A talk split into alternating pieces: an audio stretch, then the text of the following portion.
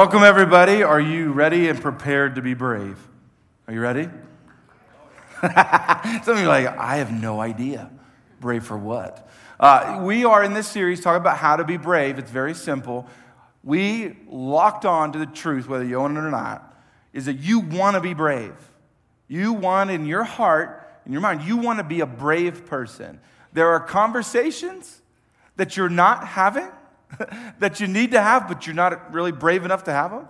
Uh, those of you who are parenting are craving a bravery, especially if you have a middle schooler or a high schooler. You're like, where did, where'd the bravery go? I need some of that. Uh, in fact, I got to speak at the middle school retreat going on right now. This past week, I got to speak at it, and, and I was like, give me one of those sweatshirts. So that's how that works. But I got, a, I got a sweatshirt, and I'm sitting there watching these middle schoolers all gathered together. I was there at the beginning, so the smell was still okay. Uh, but for those of you who, by the way, who, have, who are parents or grandparents or, or, guardians of some sort of, of a middle schooler at the middle school retreat, um, they're, they're alive and well, all accounted for.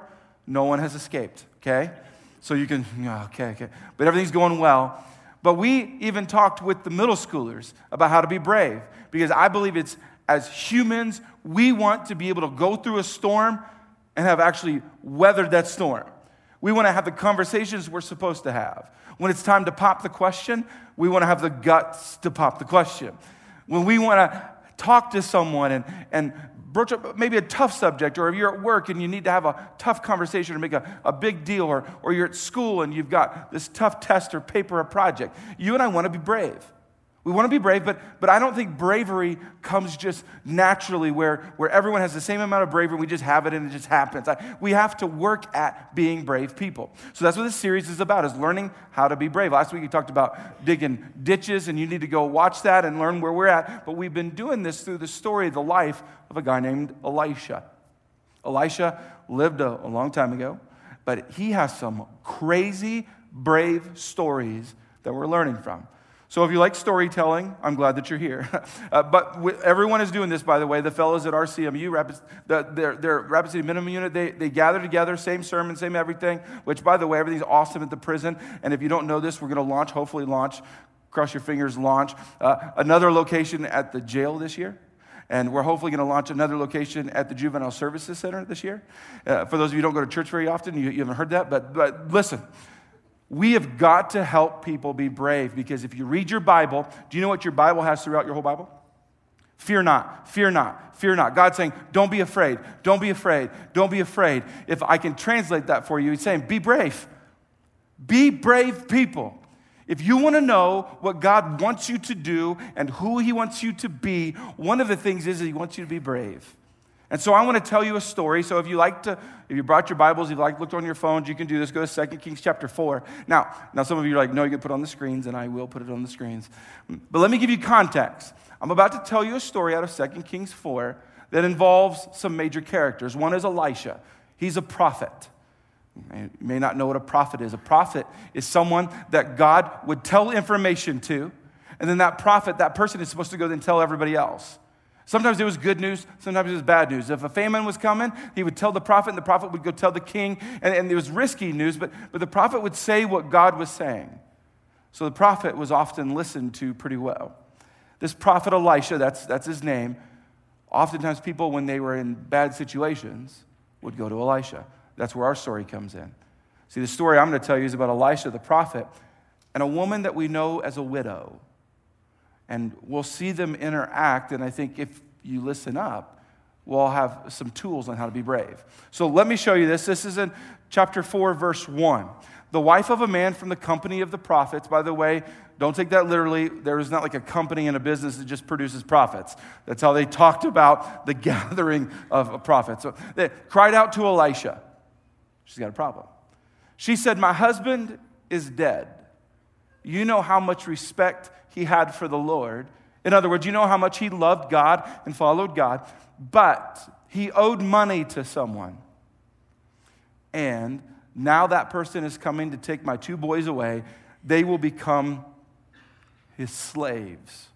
Now, that seems extreme and weird. Now, I'm going to point out something that you need to grab a hold of through this whole story. This is not a fairy tale. This is not some bedtime story that we tell our kids in order so they do good things and make good choices. This is a real historical moment that has been proven, it is factual.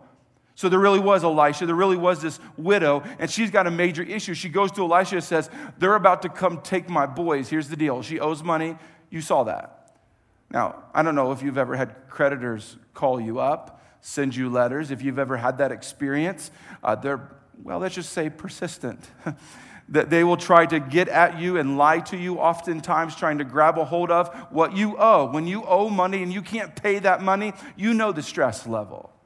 I think about everyone I've ever met has encountered a moment where they owed somebody some money. She's at a point that not only does she owe money, but her husband has passed away. Now, many of us, we don't know what that feels like. We don't know what it feels like to, to have this whole dream of your life that you're gonna, you're gonna live that life with this significant someone. You love them so much, but then the plans don't play out and you lose them. That's what's happened to her. She already has a moment in her life that is so full of grief that many of us almost don't even connect to that. So not only has she lost her husband, but she's in debt and she can't pay that debt. And so much so now that the creditors have come and knocking on the door saying, hello, and they're going to come take her sons.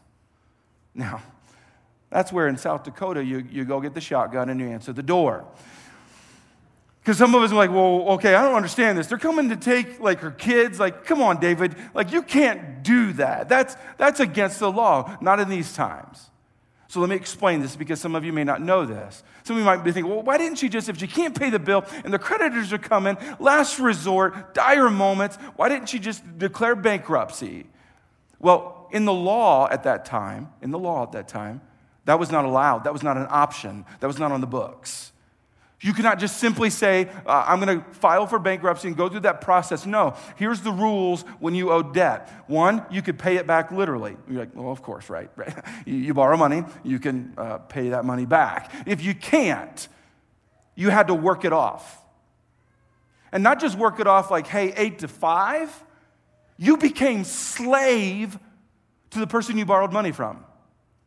Slave, like as in, hey, wash my floor, do whatever I want you to do. And this would have to happen for up to seven years. This wasn't like, oh, that's fine, go work for a week, it's not bad. No, up to seven years. So when this woman goes to Elisha and she has those horrible moments going, I've lost my husband, and, and that was bad enough, and we owe all this money, and we can't pay it back, and now they're coming to take my boys. And she was being very literal, saying, I'm going to lose more of my family. You may not have those same details in your life. But I think all of us can resonate with the idea that if someone came to your home and said, I'm taking your family to pay the debt that you owe, you would find yourself in a crisis that would be somewhat overwhelming. This is real. This is absolutely super real. And she's in a moment of major crisis. So let me just slide something over to your side of the table for a moment. What do you typically do when you face crisis? When you have a major problem, I'm not talking about, oh no, it's zero degrees. I'm talking about when it's a major issue. I'm talking about when you aren't sure exactly how to brave the situation. What do you typically do when you get horrible news? What's your gut reaction, your crisis reaction? I want you putting yourself in that kind of a story. And so she goes, the only place she knows to go she goes to Elisha. So Elisha responds to her. Elisha replied to her, How can I help you? Tell me, what do you have in your house? At first, it seemed like, Why do you want to know what's in my house? That's a weird question at first. I'll explain this. Well, what do you have in your house? Her answer I don't have anything there at all. All I have is a little olive oil. Now, I'm a black and white thinker. so I'm like, she just contradicted herself. I mean, because literally she says, I don't have anything at all, Elisha. You don't know what's in my house? Nothing. Except uh, some oil. Now, now, because it's my job and I love to do it, I nerded out a little bit on the information, and you get into the, the deep trenches of, of all of the information. She would have had something similar to this size of a bottle, a container of oil. Now, here's the reason she would have had this. You heard that, that her husband was from the company of prophets. In other words, her husband, as a part of his job, his life, would be to anoint people. If you're familiar with church very often, you know that, that in the Bible talks about anointing someone with oil. She would have had a, a container such as this. I have this in my office. This is anointing oil. And this is what she's talking about. She's like, I got nothing in my house. I got nothing in my house at all. Nothing. Well, okay, all right. I, I have, I have this. See, in other words, she's got this crisis and this problem, and she's losing a bit of a touch with reality. Have you ever had that happen? Don't nod your head, don't raise your hand, and don't nudge anybody. Oftentimes, when you get a crisis, a problem, an issue, some of us, again, do not nudge anyone, just look directly at me. Uh, you have someone in your house, sometimes it's you, who loses their mind. You're like, yeah, it's my kids. but when you have bad news, bad issue, this breaks, you got to spend money on that. They said this, they did that. You lose your job, you hear bad news. Some of us, we lose grips with reality. And so this is why we learn something very important here. Our crisis can distort our reality. I'm not saying this has happened in your house. But there's at times that Kate and I will talk about a problem going on in our life, and one of us, me, will distort reality a bit. Maybe say an overgeneralizing statement, the you always do this, you never do that, or this never happens, always, you know, those big, gaping, generalized statements where you begin to overreact. Not that this has ever happened in your house. I know none of you relate to anything that I'm telling you right now. But in our house, sometimes we, uh, we let the crisis, the problem, distort our reality, and we begin to make up stuff like this could happen, that could happen, they could say this, and this might unfold this way, and we begin to lose grip. Now, now I knew that no one would, would identify with what I'm saying. I knew that all of you would be like, yeah, David, we, we pretty much just, we're just smooth and straight right here. We, we never have a problem. And every time we do, we deal with it perfectly. I, I know, I don't know. So, so I, got I had to gather an example. I, had, I want to show you an example. If you ever enjoy just about 30 minutes on YouTube, you can, you can find a lot of meltdowns. Um, so I thought, you know what, let's help us as a whole church understand what a meltdown looks like. What it looks like when you and I have a problem, an issue, whether it's big or small, and we, well, we just lose grip with reality. So let me give you context before you see what you're about to see. It's a woman that's in a restaurant. It appears as though she's ordered some food to go. She shows up, she goes to the front. However, her order, she learns, now don't, don't cry for her yet, was not exactly the way that she ordered it. I know. I know you're like, oh no. You see, she went to this restaurant that you could order kebabs. We know what kebabs are, right? It's all veggies and meat and everything on a stick. It's awesome. It's what we do typically during the summer. Well, they had a restaurant that she could order that. She ordered it, and she was very specific about one of the things is she, she ordered, she like there's some meat and, and, and, and some red peppers on there. Well, you won't believe what I'm about to tell you. She got there and she opened it up there at the counter. They weren't red peppers, they were green peppers. I know, I know, you need a second. Can you believe this? I mean, you show up, you, you pay good money, and all of a sudden you find out that they're not red peppers, they're green peppers. I don't know what you would have done in that crisis. But someone in the restaurant was filming her. and so for our enjoyment or not enjoyment, let's watch a very borderline offensive video of a woman losing grip with reality. Take a look. You got it wrong. You know what? Like, I'm, I'm really glad you two can talk to each other in whatever language it is that you're speaking, but it's really rude. And if you want to be polite to the customer, okay? If you want to if you want to, hey, if you want to be polite to the customer, then you speak English to the customer in America. Okay? My kids don't eat green things. They eat red peppers. You calm down. Usually we make with green pepper. Okay, usually you make with green pepper. I ordered it with red pepper. What are you gonna do about it? If you like, you can make you like. Okay, well how long is it gonna take? 15 minutes. 15 minutes. I don't have 15 minutes for you not to know English, not to get it right the first time. You get it right the first time. The customer is always right. That's how it works here. And I don't have time for this. I don't have time for 15 minutes of you two being rude, talking about whatever it is you're talking about, and whatever language it is that you're speaking. okay? This is America, and you get it right the first time. You get it right the first time. Get it right the first time. Get it right the first time, okay?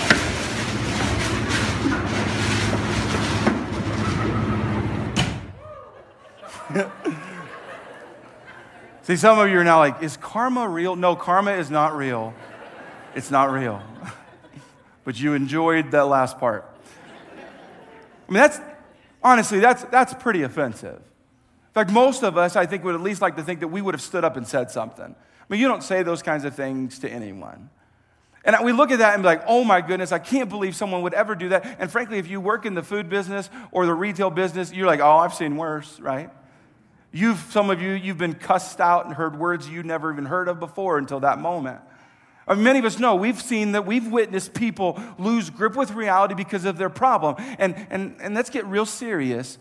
And there's bigger issues, right, than red peppers and green peppers. And there's the deeper issues that you and I need to be brave in, but they oftentimes cause us to lose grip with reality. When you get news that you did not expect, when you've got a relationship on the verge of collapsing, when you need to say something that you're not sure you can say it, and you begin to lose grip with reality, you begin to make stuff up, going, they could say this, this could happen, and you begin to, well, separate yourself from reality.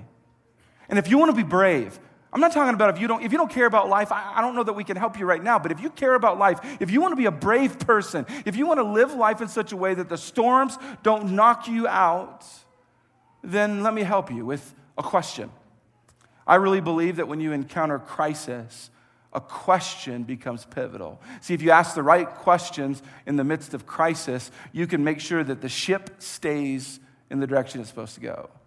So here's the question when you encounter a crisis What do you believe God can do? That's a question that no matter what your problem is that you face, big and small, and I sure hope it's bigger than food like that and this, but I hope it's a deeper issue. But when you're facing something that is going to require you to be brave, when you're saying, I don't know how to do this, I don't like to do this, you know those excuses where it's not my personality to say this or do that.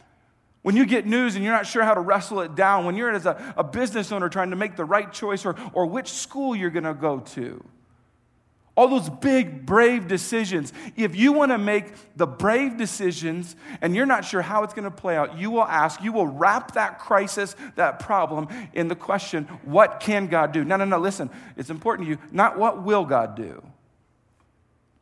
Because you and I don't know everything God's going to do. So it's not what will God do, but it's what God can do. That question leads you into a trajectory for bravery. Here's why our bravery should rely on God's capacity. Our bravery, that, that the desire that you want to be able to, where you can weather what needs to be weathered, our bravery needs to rely on God's capacity, not your capacity, not what you can do or can't do, or, or what the people around you can or can't do. It relies on God. If you want to be brave, you're going to wrestle this to the ground. That's why we have this conversation now. Some of us, we've been trying to be brave based on what we know we can do, what we can predict. Our bravery should rely completely on God's capacity. So let me just press it over. Just I'm going to pause the sermon here. In the midst of your crisis and your problem and your unresolved whatever, whatever you need bravery, have you been relying on yourself or have you put God into the picture? We're saying, you know what, I here's what God can do. Here's God's capacity. See, I'm talking about expectations. What do you expect of God? What do you expect God can do? It'll impact, it'll impact your bravery, it'll impact your situation. So the story begins to unfold even more. So Elisha is going to give her instructions. So I'm going to read this to you, but I need to preface this for a moment. See, some of you are thinking in your head, I don't know what your exposure is to church. You're like, wait a minute. This widow goes to Elisha, the man of God, the representative of, of the church as you and I would know it. Why doesn't he just say, oh, what's your debt? Oh, your debt? Hold, hold on one second. Writes the check. Who's this to? Okay. Sallie Mae? Yep, I understand. and give her a check. I mean, that's what some of us would anticipate and expect to do. That's what's supposed to happen. She goes, she's a widow, she's got a rough life, and she's going to lose her boys. She should go into Elisha, and Elisha say, Hey, no big deal. Let me write you a check. No, Elisha wants to teach her bravery. Elisha wants her to lean on God. And oftentimes the church is a part of that equation. But it's powerful for you and I to understand that many of us just want, well, let's just say, to win the Powerball. See, some of you were honestly praying for that, and I'm not faulting you on that at all. But see, some of us want the miracle, hmm, listen, without the bravery. And God's like, I, I, I want you to trust me. If you study the miracles of Jesus, he most often would say, You're healed, and you're healed because of your faith. In other words, your bravery. So, Elisha engages the widow this way. Watch how this reads. Elisha said, Go around to all of your neighbors. See, in South Dakota, we're like, Oh no. See, in South Dakota, we don't tell other people our problems, right? We're, we're South Dakotans. We're people of the West. We like, no, we fix our problems. We value that. Like, and so I love it how Elisha presses in. It's like, okay, you got a problem. It's a big deal. You're about to lose your family. It's all breaking down. Okay, uh, go to all of your neighbors, like not just your next door neighbor. go to all of your neighbors. Ask them for empty jars. Can you imagine that conversation? That's weird. Hey, can I have some, some jars? Get as many as you can. I love how detailed he is. Like, go to all of your neighbors, ask for as many jars as you possibly can gather. I mean, in her mind, she's probably like, like, like do you want the, the jars empty? Do you want me to ask them to put like some food in there? What do you want? Get as many as you can, then go inside your house, shut the door behind you and your sons. Pour oil into all of the jars. As each jar is filled, put it over to one side. Hmm. I mean, clue in on this phrase. I don't want you ever to forget this phrase. Get as many as you can. See, a lot of times we read the Bible, we hear the story, like, okay, that's neat. No.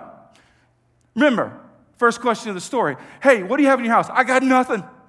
I don't have anything at all in my house Except for this, I am talking to a man of God. You'll know it. I'm lying. Okay, okay, I got it. I got this jar. So, so here's the instructions. Follow the story. So she's like, okay, all I've got is this. So Elisha says, oh, I know what you need to do. Go to all of your neighbors, tell them your problem, have them get involved in your problem. And then when you gather up, put it in your house, shut the doors, get everyone there huddled, just you and your family together, and take what you've got, take what you've got, and start filling up all the jars. That's when she should be at least thinking in her head, going, Did he miss what I told him at the beginning? I mean, can you imagine the scenario? She's in her house, doors closed, family's there. The whole place is full of jars. I mean, it's kind of weird. Whole place is full of jars, and she's got this, and she's walking around going, This is going to be awkward. When I empty this thing into the first jar that I pour it into, I mean, can you imagine that intense kind of a thing? Because it's, it's pressing into her expectations. Put yourself in the story. You go, you have a major issue. You have something that is breaking down in your whole life. You're going to lose your family, and you come to me. David, I need to schedule an appointment with you. All right, let's come on in and we talk. And you're like, I'm going to lose my whole family. Oh, no problem. What you got in your house? Uh, nothing? Okay, cool. I want you to go to all of your neighbors and ask them for some jars. See, then you'd be like, all right, we're leaving the church. See ya. And, and it'd be kind of weird, but no, then you would have done it. Maybe you would have said, you know we're so desperate, we're going to listen to this weird thing that the prophet asked. So you gather up, and then you got everyone there, and you've got this moment. It's, it's this faith moment, this brave moment. See, she's desperate enough to trust God. Are you? She's in this moment. See, her expectations are getting challenged. And I would tell you what you expect will impact what you do. What you expect God can do will impact what you actually do. Let me, let me help you understand this a little bit more. Growing up as a kid, my, my dad was a pastor. He was my pastor. I'm the guy, listen to this, when the sermon got done and we went and had dinner or lunch, he would ask, How was the sermon? I'm like, Oh no, I didn't pay attention. And so that was our life. But, but, but one of the fun things as a pastor's kid is, you know, when we went to the church and we got to play around the whole building and do a bunch of stuff, and we often go to his office. And in his office, for as long as I've ever known my dad as a pastor, he's the best pastor I've ever known. And, and in his office, every time, was a sign.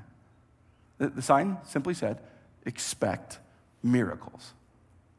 I mean, as a kid, I thought that's pretty cool. I'm going to expect miracles. of course, I'm learning all the stories at the time of, of, of, David killing Goliath and these big things where, where God split the sea. I'm like, yeah, God does miracles. God is strong. God is awesome. And then I grew up and became an adult. And life began to try to trick me to think, you know what? I don't know what I can expect of God. I think most of us as adults would lock onto that fact that perhaps our expectations now as adults are not the same expectations they were as a kid. Well, let me tell you something about God. He hasn't changed. What do you expect of God? You want to be brave? You want to be brave in life? Then you've got to lean on the capacity of God. And so that pulls in into question what do you expect God can do? So this story is so profound. But as I'm about to read to you something, I've got to give you another disclaimer. I'm about to read to you the verse. If you've heard me preach enough, you know that I'm about to read to you a story, and there's a reason to the story. And in fact, I'm about to read to you a miracle that's going to happen. I'm going to read to you a miracle, and, and then there's going to be many, many who might tune me out and say, Oh, yeah, yeah, I would have been brave if, if that had happened to me, right? But don't miss the story. Don't twist the story. She didn't know it was going to happen. I'm going to say that again. She didn't know it was going to happen, but she trusted and was brave. So, as I'm about to read to you, what I'm going to read to you, know that she has no idea what about what's going to play out. She's just listening to instructions. Here's how the story plays out The woman left him. After that, she shut the door behind her and her sons. They brought the jars to her, and, and she kept pouring. Lot of times we read the Bible too fast. I'm just going to pause. And she kept pouring. When all of the jars were full, when all the jars were full, she spoke to one of her sons. And she said, Bring me another jar. Now, don't dare miss this. If you remember the beginning of the story, Elisha says, What do you have? I got nothing. In other words, my problem is bigger than anything I got. I got nothing. I got absolutely nothing. Nada, nothing. There's nothing worth anything, nothing, nothing, nothing. Well, I got a, I got a little thing of oil. And do not think it's a coincidence that Elisha says, All right, God will use that. And so picture the situation. They're all gathered up in the house, right? And she starts to pour. At first, feeling stupid. And then she watches this, and there's a bit of a weird thing occur. She's pouring into the jar, and the jar is getting full. I mean, that's when you're like,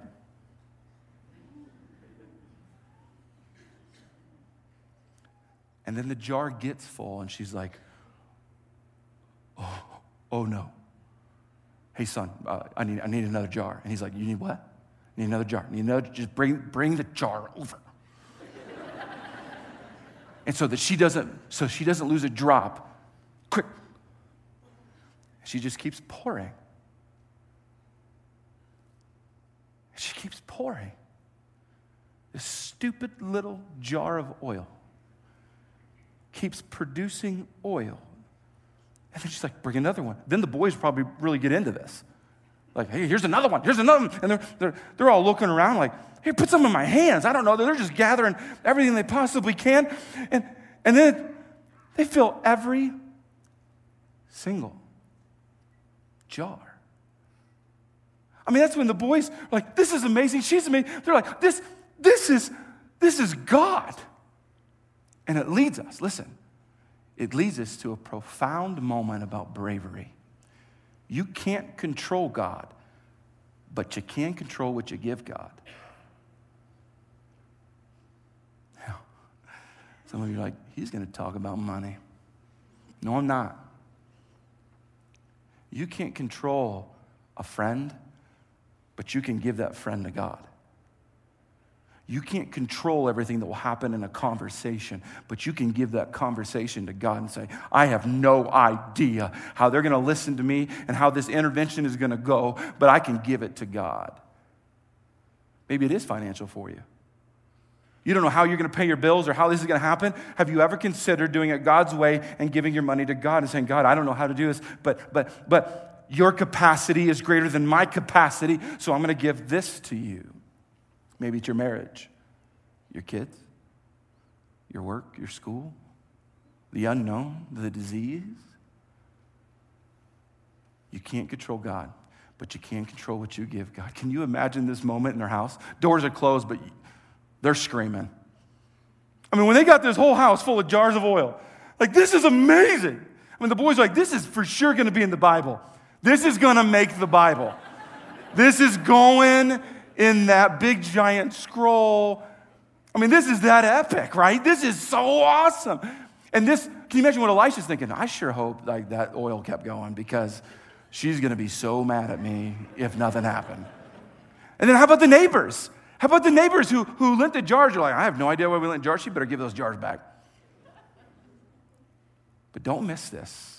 Don't miss all that happened inside of this miracle. One, that the church, the man of God, didn't just cut a check and say, well, here you go. He's like, no, no, you need to be brave, and then God will do a miracle.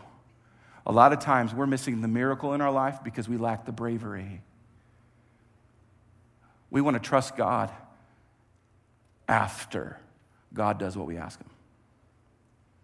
And God's like, I want to do the miracle after you show me you believe in me and you trust me and you're willing to be brave. Don't miss some of the cool stuff in this story where, where she had to involve people. Do you know that's what church is about?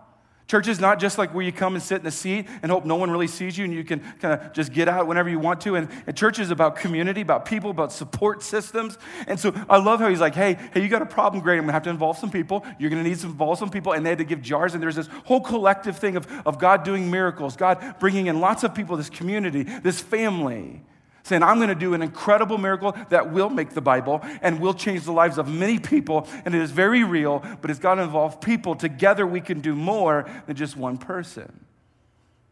So I wanted to put some things in this story that, that help us walk this out. Because you're to need people in your life to be brave. And, that, some of that people, you're to need friends, people maybe you don't even know, but you're to need your church. And you definitely need God. So let me show you some things that have been happening in the midst of this community. Here's the first one 9,529. You're like, what's that? Well, I'm glad you asked.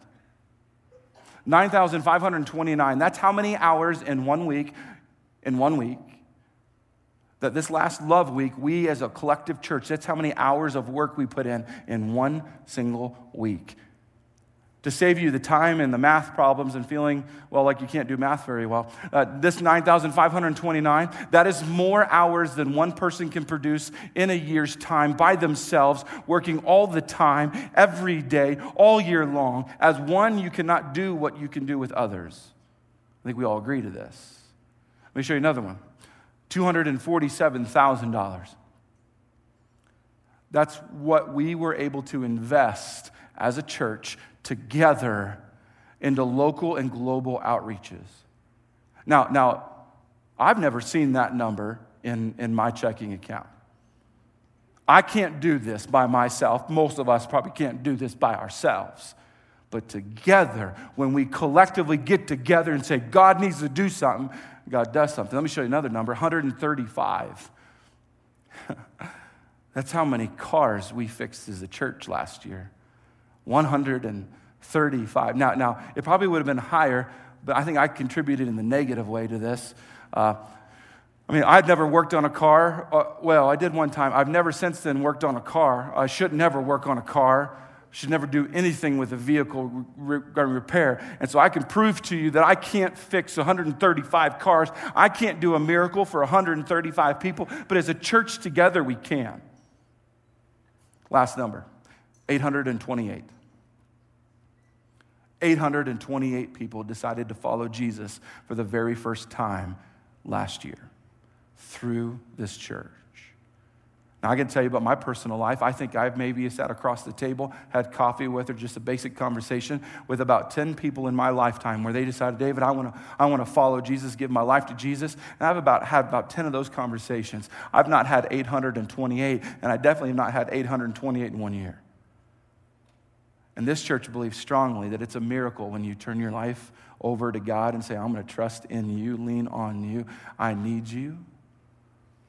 You see, you need people. I know it's not the South Dakota way to involve other people in your problems, but perhaps that's where your miracle is waiting for you.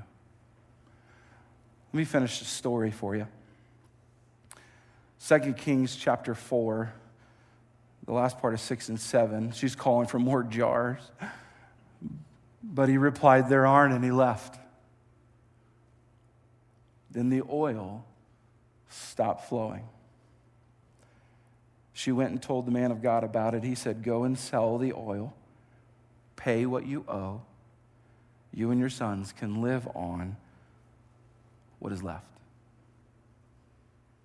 It's a miracle. That is a miracle of God. So let me press into your life. I had to warn you about that. Some of you are like, you're tuning out now. You're like, wait a minute, wait a minute, wait a minute. Yeah, I would have bravery if, if that happened to me, but, but she didn't know. See, what miracle are you praying for in your life? That's what this conversation is about. Well, last week we talked about digging ditches and focusing on the right thing, but now it's like, what do you believe the capacity of God is for you in your situation, your crisis, your problem? What do you believe God can do? That's what I want you to lock in this evening where you, you lock in that conversation with God. Do you believe God can do anything that He wants to do? Do you believe that God is not limited by any power or anything? Do you believe that? When you lock that in, you make a step towards bravery.